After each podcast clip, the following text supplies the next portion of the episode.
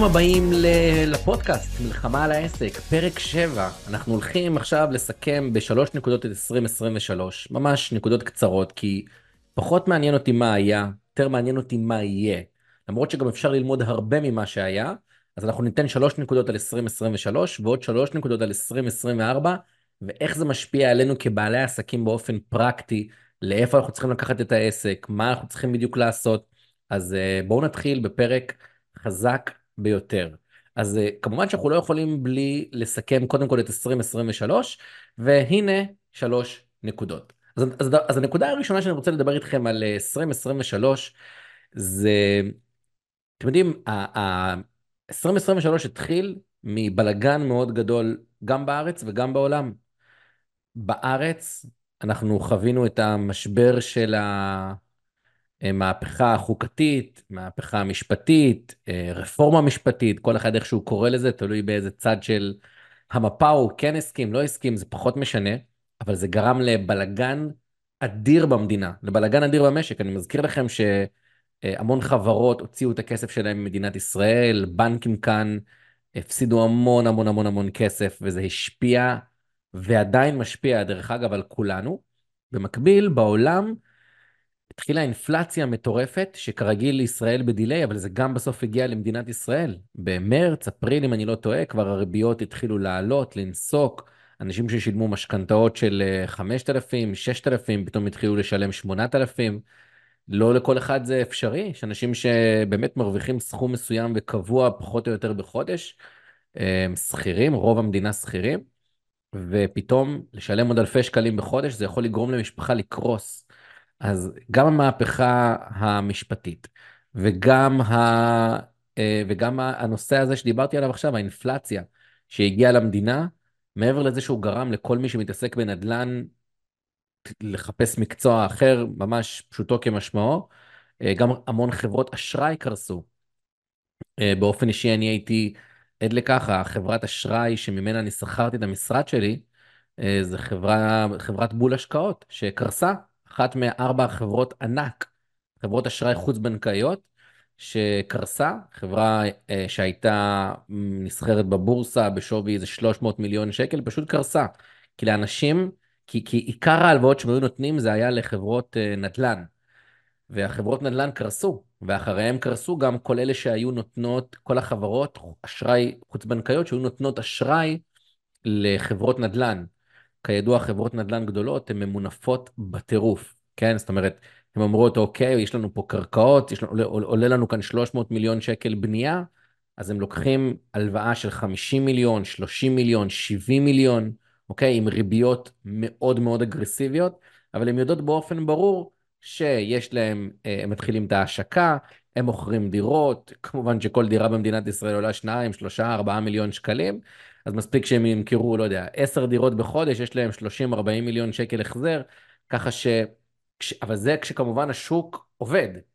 אבל כשיש אינפלציה והשוק וה... והמחירים של הריביות עולים, אז גם הריביות של, ה... אה, של אלה שלקחו את ההלוואות, של החברות נדל"ן, עלו, אז פתאום מריבית של, לא יודע, הם היו צריכים לשלם, אני, אני אומר את זה באופן כזה שרירותי, כן, לא עכשיו לעומק, במקום uh, 10 אחוז, פתאום הם צריכים לשלם 18 אחוז. זה מטורף. אבל יותר גרוע מזה, מילא אם הריביות היו עולות להם, שזה גם עוד אפשרי איכשהו, הבעיה היא שהם גם הפסיקו למכור דירות.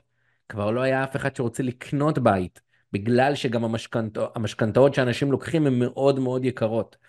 בקיצור, סלט מאוד מאוד גדול ב-2023, מה שגרם לזה שפשוט אה, המשק שלנו באמת אה, חווה קשיים מאוד מאוד גדולים.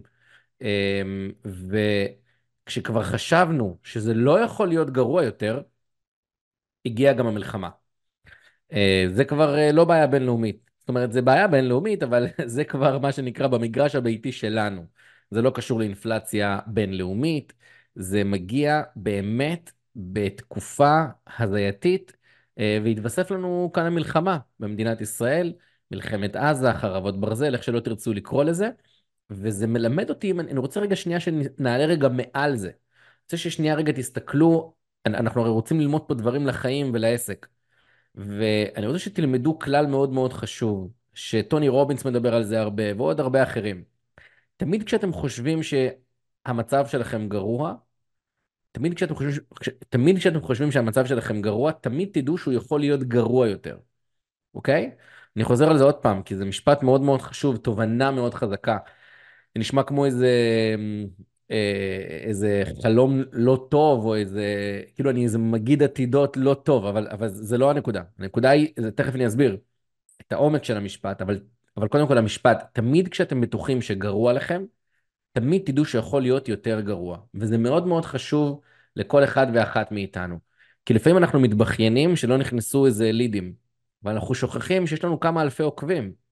אנחנו תמיד מתבכיינים שנכנסים לידים ואנחנו לא מצליחים למכור, ואנחנו מתבכיינים על זה ומשתגעים מזה, אבל יש אחרים שלא מצליחים בכלל להכניס לידים. אנחנו לפעמים מתלוננים על זה שיש לנו לקוחות שמתלוננים הרבה, או לקוחות מאוד קשים, ואנחנו שוכחים מזה שיש כאלה שלא מצליחים בכלל לסגור לקוחות. זאת אומרת, כל אחד במקום שהוא נמצא בו, צריך באמת בכל רגע נתון להסתכל למעלה לשמיים ול, ולומר תודה רבה להשם על זה שהוא נושם. אגב, זה בעסק, מה עם החיים עצמם? אלוהים ישמור, ראיתם מה קרה בעוטף עזה. יכול להיות שהיו שם אנשים שנרצחו, שיום לפני זה התלוננו על זה שלא יודע, המזגן שלהם לא עובד טיפ-טופ. יום אחרי זה נרצחו או נחטפו. פרופורציות שחטפנו כעם, כמדינה לחיים, מהפרופורציות הגדולות ביותר שיכולות להיות בעולם. אבל אם אנחנו לא ניקח את זה, לא נלמד מזה, לא נבין מזה שאנחנו תמיד צריכים להגיד תודה על מה שיש לנו כרגע, אז לא, לא עשינו מזה כלום. זאת אומרת, אם אנחנו נמשיך בדיוק באותה נקודה שהיינו בה בשישי לאוקטובר, באמת, כאילו, כל זה היה לחינם. אנחנו חייבים לזכור את זה תמיד. תמיד יכול להיות גרוע יותר, אנחנו תמיד צריכים להגיד תודה רבה על מה שיש. אז זה דבר ראשון. הדבר השני, ההשלכות של זה, של, של כל הטירוף שקורה פה בשנה האחרונה, עם האינפלציה, עם המהפכה ו- וכל מה שזה השליך, ואני מתנצל בפני אלה שהם בטח מתעצבנים שאני קורא לזה המהפכה, אני כבר לא, אני כבר לא זוכר איך קוראים לזה, ברוב שאני צורך לצערי גם חדשות, אה, לא מהפכה, רפורמה, סליחה, הרפורמה המשפטית. אז אני אומר, הטירוף שעברנו בשנה האחרונה, גם עם הרפורמה וגם עם ה... אינפלציה וגם עכשיו עם המלחמה, שלא נדבר על זה שלפני כמה שנים גם היה קורונה, זאת אומרת אנחנו גם בפוסט קורונה, כלומר כל הבלגן הזה של האינפלציה הבינלאומית היא קורית למי שלא לא בעניינים בגלל, זה, אחת הסיבות זה גם הקורונה, עוד הרבה סיבות אבל אחת הסיבות המרכזיות זה הקורונה. רק עכשיו אנשים בעצם מגיעים לסוף של המזומנים שלהם ולכן, ה, ולכן יש, יש בעיה מאוד קשה. אבל אז אני רוצה לדבר על הנקודה השנייה שזה בעצם ההשלכות. אז ההשלכות של זה זה ש... אם אני כרגע מדבר לבעלי עסקים קטנים, בעלי עסקים קטנים, אם יש לכם אפשרות לא לשכור משרד, אם יש לכם אפשרות לא להיות עסק שמן, רוצו על זה. זאת אומרת, ב-2021, 2022 עד 2023, המגמה כל הזמן הייתה לשכור משרד גדול, הרבה מאוד עובדים שכירים שעובדים אצלנו במשרד, שמקבלים אה, שכר אה, אה, גלובלי או, או במשרה מלאה, והם פשוט יושבים ועובדים ומשווקים ועושים מכירות וכולי. הדבר הזה נגמר. היום כבר העולם הולך למקום שהעסקים השמנים out והעסקים הרזים in. מה זה אומר? מה, מה, מה, מה זה אומר? עסק שמן זה אומר שיש לו המון המון המון מחויבויות. המון המון מחויבויות, זאת אומרת הוא מתחיל את החודש במינוס 200, במינוס 400 אלף, למה? כי יש לו משרד שעולה 15 אלף ושלושה עובדים רק במכירות ועוד שני עובדים בשיווק ועוד שלושה אנשי שירות ועוד ועוד ועוד והוא פתאום מתחיל את החודש במינוס 150-200 אלף. פעם זה היה יכול לעבוד, היום זה הפך להיות כל כך לא יציב כל הסיפור פה, שאנחנו חייבים ללמוד איך להפוך את העסק שלנו לעסק רזה. מינימום של המינימום של הוצאות. זה קצת מחבר אותי לעולמות של TR וייקר, שאגב הייתי אמור לטוס לסדנה שלו, ממש ב, ב, בתחילת דצמבר, אבל כמובן שלא, ובגלל כל הבלגן כמובן שהיה פה בארץ, אבל בה, בה, בה, בהרצאות שלו, שכמובן אה, שמעתי עשרות מהם ביוטיוב, הוא תמיד מדבר על זה שרמת חיים גבוהה זה הרמת חיים שיש לנו מינימום הוצאות בחודש. זאת אומרת, הוא אומר, אין, אתם צריכים להגיע, הוא אומר מצידי תשנו בבית הכי מעפן שיש, ברכב הכי מעפן שיש, הוא אומר, לא אכפת לי, לא אכפת לי מה תהיה, ה, ה, כאילו הוא אומר זה נראה רמת חיים נמוכה, אבל הוא אומר, רמה, הרמת חיים הבאמת גבוהה, זה שאתה יכול לקום בבוקר ואתה יודע שאתה יכול כן לעבוד, לא לעבוד, אבל אתה לא חייב לעבוד בשביל להביא את הכסף הביתה, כלומר, אתה לא תיכנס למינוס. אלא אתה עובד כי אתה רוצה להרוויח, כי אתה רוצה ליהנות, כי אתה רוצה לעשות דברים. אבל שאתה לא נמצא בלחץ הזה, שבראשון לחודש אתה צריך עוד פעם לייצר 70 אלף, 30 אלף, 100 אלף, כל אחד פה עם המחויבויות שלו. מה שאני מבקש מכם, פתחו את הפירוט של האשראי, פתחו את הפירוט של הבנק, תתחילו לבטל דברים מיותרים. תתחילו לבטל דברים שאתם, שלא קריטי לכם, שלא קריטי לכם שיהיה לכם. העסק, כשהוא רזה, זה אומר שאנשי מכירות שלכם הם פרילנסרים, הם לא מקבלים שכר בסיס, אלא על, על פי הצלחות, שיש לכם אנשי שירות שיכולים לשבת בכמה מדינות בעולם, או בוא נגיד, בטח אם אתם עסקים אה, קטנים, אז אני חוזר בי לא בכמה מדינות בעולם, כי אתם צריכים אנשים שדוברי עברית, אני הראש שלי גם בעולמות של, של תוכנה וכאלה, אבל בעולמות, אה, אבל, אבל יכולים להיות אנשי שירות שעובדים מהבית, בסדר? יש המון אימהות שמחפשות עבודה, שרוצות להיות בבית, המון גברים ש, שכרגע מובטלים ונמצאים בבית ומחפשים איזושהי הכנסה, לתת שירות לאנשים מרחוק. אתם יכולים לשלם על זה כלום כסף, באמת, המינימום של המינימום כבעלי עסקים, אבל עדיין המשרד עולה, עושה לכם המון המון המון הוצאות נוספות, שב-2024 כרגע אנחנו צריכים ללמוד לשחרר את זה. אז זאת הייתה התובנה השנייה. התובנה השלישית היא, שהיא תובנה קצת... אה, הזויה, אבל ת, תמיד אמרתי שכשמישהו בא אליי לתהליך עסקי או לסדנה או עובר תהליך אישי, אצל כל אחד מכם אתם מטפלים, מאמנים וכדומה, תמיד אמרתי את המשפט שאי אפשר, אפשר לבנות עסק יציב על אנשים לא יציבים. ולכן תמיד צריך לדעת לגבות את התשלום מראש. כי אני מעביר מישהו תהליך אישי, כמאמן אישי, והוא כרגע נמצא במצב בחיים שלו שהוא לא יציב. הרי בשביל זה הוא הגיע אליי, כי הוא רוצה לפתח יציבות, כנ"ל גם בעסק. ואני לא יכול לפתח כיועץ, כמאמן, כ- כמדריך, כמטפל, עסק יציב על גבי בסיס של אנשים שהם לא יציבים. לכן אני תמיד אומר למתאמנים העסקיים שלי, תגבו את התשלום עבור התהליכים, לא משנה מה, את הכסף תמיד מראש. זה חייב להיות עם גבייה מראש. אה, כמובן שאפשר לשלם ב, לא יודע, משנה, צ'קים או תשלומים, לא משנה מה, אבל, אבל הכסף צריך להיות מראש. זאת אומרת, צריך שזה יתפוס מסגרת באשראי, או דרך מערכות כמו ERN וכדומה, אבל זה חייב להיות תשלום מראש. היום אני אומר שאי אפשר לבנות באופן כללי עסק יציב במדינה לא יציבה. זאת אומרת, אנחנו חיים במדינת ישראל, ובאמת אנחנו רואים שפעם בשנתיים, שנה וחצי, מקסימום שלוש, יש פה סבב לחימה. משמעותי יותר, משמעותי פחות, אבל לא משנה כמה הוא משמעותי יותר או פחות, יש לך חודש, חודשיים שהלכו לך בעסק. במלחמה הזאת, כמובן שזה ייקח יותר מחודש, חודשיים, שלוש, אנחנו כבר רואים את זה, אנחנו כבר בחודש, מתחילים את החודש הרביעי תכף של הלחימה, ו, ואנחנו רואים שאי אפשר לבנות עסק יציב במדינה לא יציבה. אבל בתוך התובנה הזאת אני גם רוצה לומר שאני אוהב את מדינת ישראל, ולכן התובנה היא לא שאי אפשר לבנות עסק יציב במדינה לא יציבה, אלא ש... אני לא מצפה יותר לבנות עסק יציב, בסדר? בגלל שהמדינה פשוט לא יציבה. כלומר, מראש אני לא מחפש, בוא נחפש יציבות, בוא נחפש יציבות, אלא מראש אני בונה את העסק בצורה כזאת שאני מבין שהעסק לא יהיה יציב. זאת אומרת, יהיה באיזשהו שלב פתאום איזה משהו משום מקום, שפתאום ייתן כאפה, ו- ו- ופתאום העסק תהיה לו איזושהי עצירות, איזושהי, איזושהי עצירה. לא, העסק לא יכול לקבל עצירות, זה בני אדם יכולים לקבל, אבל העסק יכול לחוות איזושהי עצירה. עכשיו, אני לא אומר את זה בשביל שתראו שחורים, אני אומר את זה בשביל שתהיו מציאותיים. ככה המדינה, ככה המדינה שלנו קיימת, אנחנו עוד לפני המערכה בכלל בצפון, אין לנו מושג עוד מה יקרה בצפון, בסדר? ואנחנו צריכים ללמוד מזה, לדעת לשמור את הכסף בבית.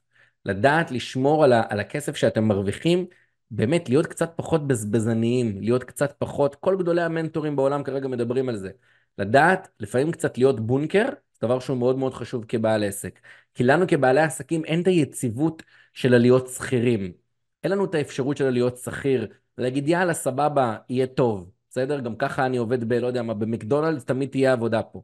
זה לא עובד ככה. אנחנו מושפעים מהמשק, אנחנו צריכים להבין במשק.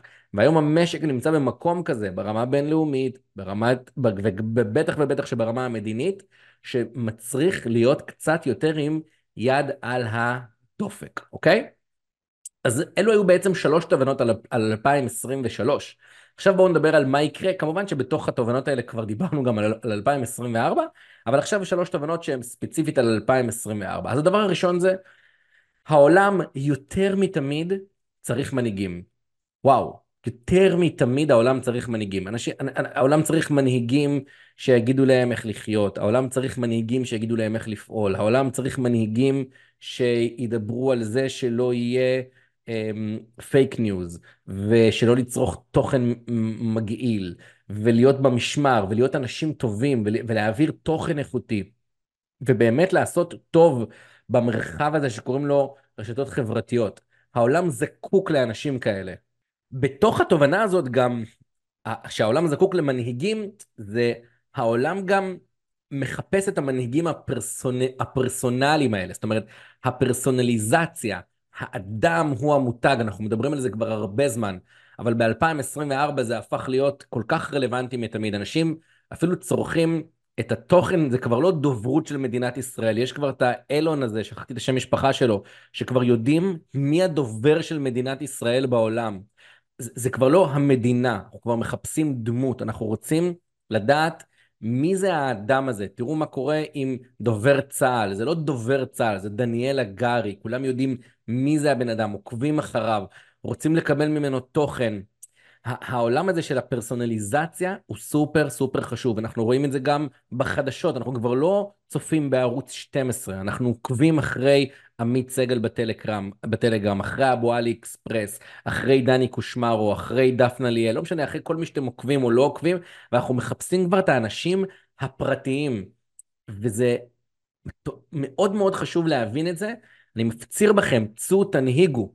צאו תנהיגו, זה מוביל אותי לתובנה הבאה, שהיא ממש כחלק מה... ממש המשך לתובנה הראשונה, שיש כאן איזשהו היפוך מגמות. אם פעם הייתי אומר לבן אדם שהוא, בוא נגיד דוגמה מאפרת, אז נגיד פעם הייתי אומר למאפרת, שמי, את מאפרת, וגם מדי פעם תעלי תוכן של אה, אה, styling, או מדי פעם תעלי גם תוכן של, אה, אני יודע, מה עובר עלייך גם בחיים האישיים, או עוד דברים ו- וכאלה. היום זה לא להיות מאפרת ולהעלות תוכן, היום יש היפוך מגמות. היום זה כבר להיות קודם כל בלוגרית ואשת עסקים ומאפרת. זאת אומרת, זה לא מאפרת ואשת עסקים ובלוגר, ובלוגרית, אלא זה בלוגרית אשת עסקים, שבתוך זה כמובן יש מנהיגות מאוד מאוד גדולה, ומאפרת, אוקיי? זה לא להיות יועץ עסקי ומנהיג, זה להיות מנהיג ויועץ עסקי, או בלוגר, איש עסקים ויועץ עסקי.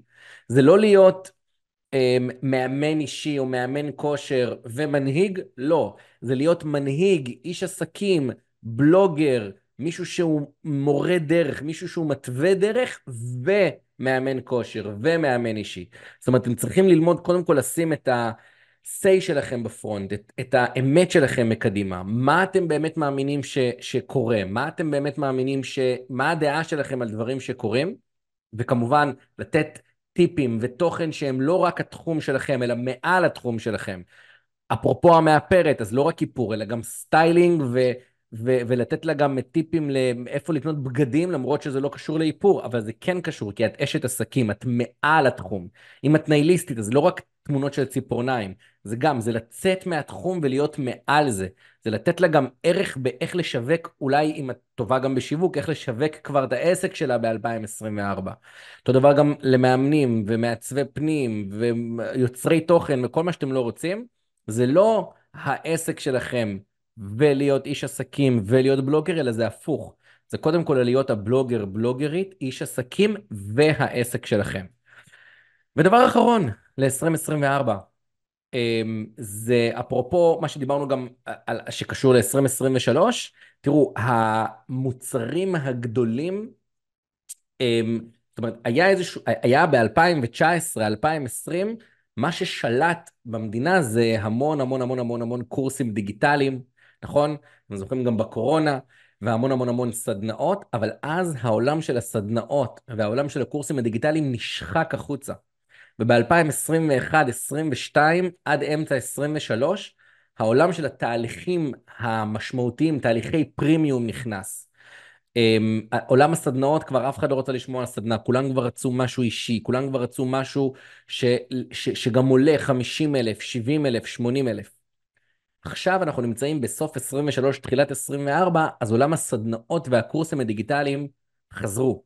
היום אתם חייבים שיהיו לכם קורסים דיגיטליים, אתם חייבים שיהיו לכם סדנאות, זאת גם הסיבה שאני עכשיו השקתי את סדנת העסקים שלי, שמעבר לזה שהיא סדנה מטורפת, אה, היא באמת ה-DNA של עולם העסקים בישראל, איך עושים מינוף, איך מתנהלים ברמת הפיתוח עסקי, איך להכיר את הקהל יעד שלכם, אבל באמת, לעומק, לקרביים שלו, להבין מה עובר עליו, שיווק, מכירות. טוב, זה, אני לא עושה פה כרגע, זה, זה, זה פרסומת סמויה על סדנת העסקים שלי, אבל עזבו את זה, הפואנטה היא שבסדנה הזאת, זו סדנה שהיא קבוצתית, וזו סדנה שעולה שקל וחצי, ממש ככה, ובזכות הסדנה הזאת יש מלא מלא מלא בעלי עסקים שעשו פריצות דרך מטורפות, כשעשיתי פעם אחרונה את הסדנה הזאת לפני שנתיים. אבל אז הפסקתי, את, את ה, את, לא עשיתי כבר עוד מחזור, כי העולם של הסדנאות נשחק. אז עברתי רק לתהליכי פרימיום. עכשיו אני חוזר לסדנה, כי אני כל הזמן עם יד על הדופק למה קורה כרגע במדינת ישראל. אז יש כאן, בתוך התובנה השלישית על 2024 יש שתי תובנות.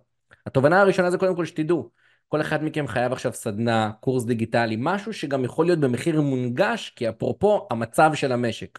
אבל גם בלי קשר לזה, קחו עוד תובנה אחת שיצאה מזה, ובזה נסיים, וזה הנקודה שכל הזמן אני בודק ורואה מה קורה בשוק. אני כל הזמן מעודכן, אני כל הזמן מבין, רגע, האם עכשיו אנחנו נמצאים בתקופה של סדנאות, בתקופה של קורסים דיגיטליים? האם עכשיו אנשים רוצים לשלם דווקא מחירים גבוהים יותר ולעבור דברים יותר אישיים, או שזה קצת כבד להם כרגע מבחינה פיננסית והם לא יכולים?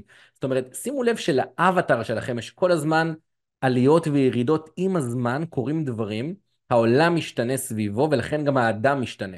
האדם משתנה, הוא משנה את העולם. העולם משתנה, זה עוד פעם משנה את הבן אדם. זה כל הזמן סייקלים כאלה. כלומר, זה כל הזמן עולה ויורד וזה חוזר על עצמו. אתם חייבים להיות עם יד על הדופק. אבל מי שנמצא עם יד על הדופק, מי שמבין את הדברים האלה, יודע שתמיד יש פתרונות. תמיד יש מאיפה להרוויח כסף, תמיד יש למי למכור. אם יש לכם משהו שאתם מוכרים שבאמת נותן פתרונות, שבאמת יכול לעזור לאנשים, ואתם כמובן עושים את האדפטציות, כן? אתם כמובן מתאימים כל הזמן את המוצרים שלכם לרוח התקופה. כמו שאני עושה, כמו שכולם עושים, אז תמיד יש איך להרוויח והמון המון המון המון כסף.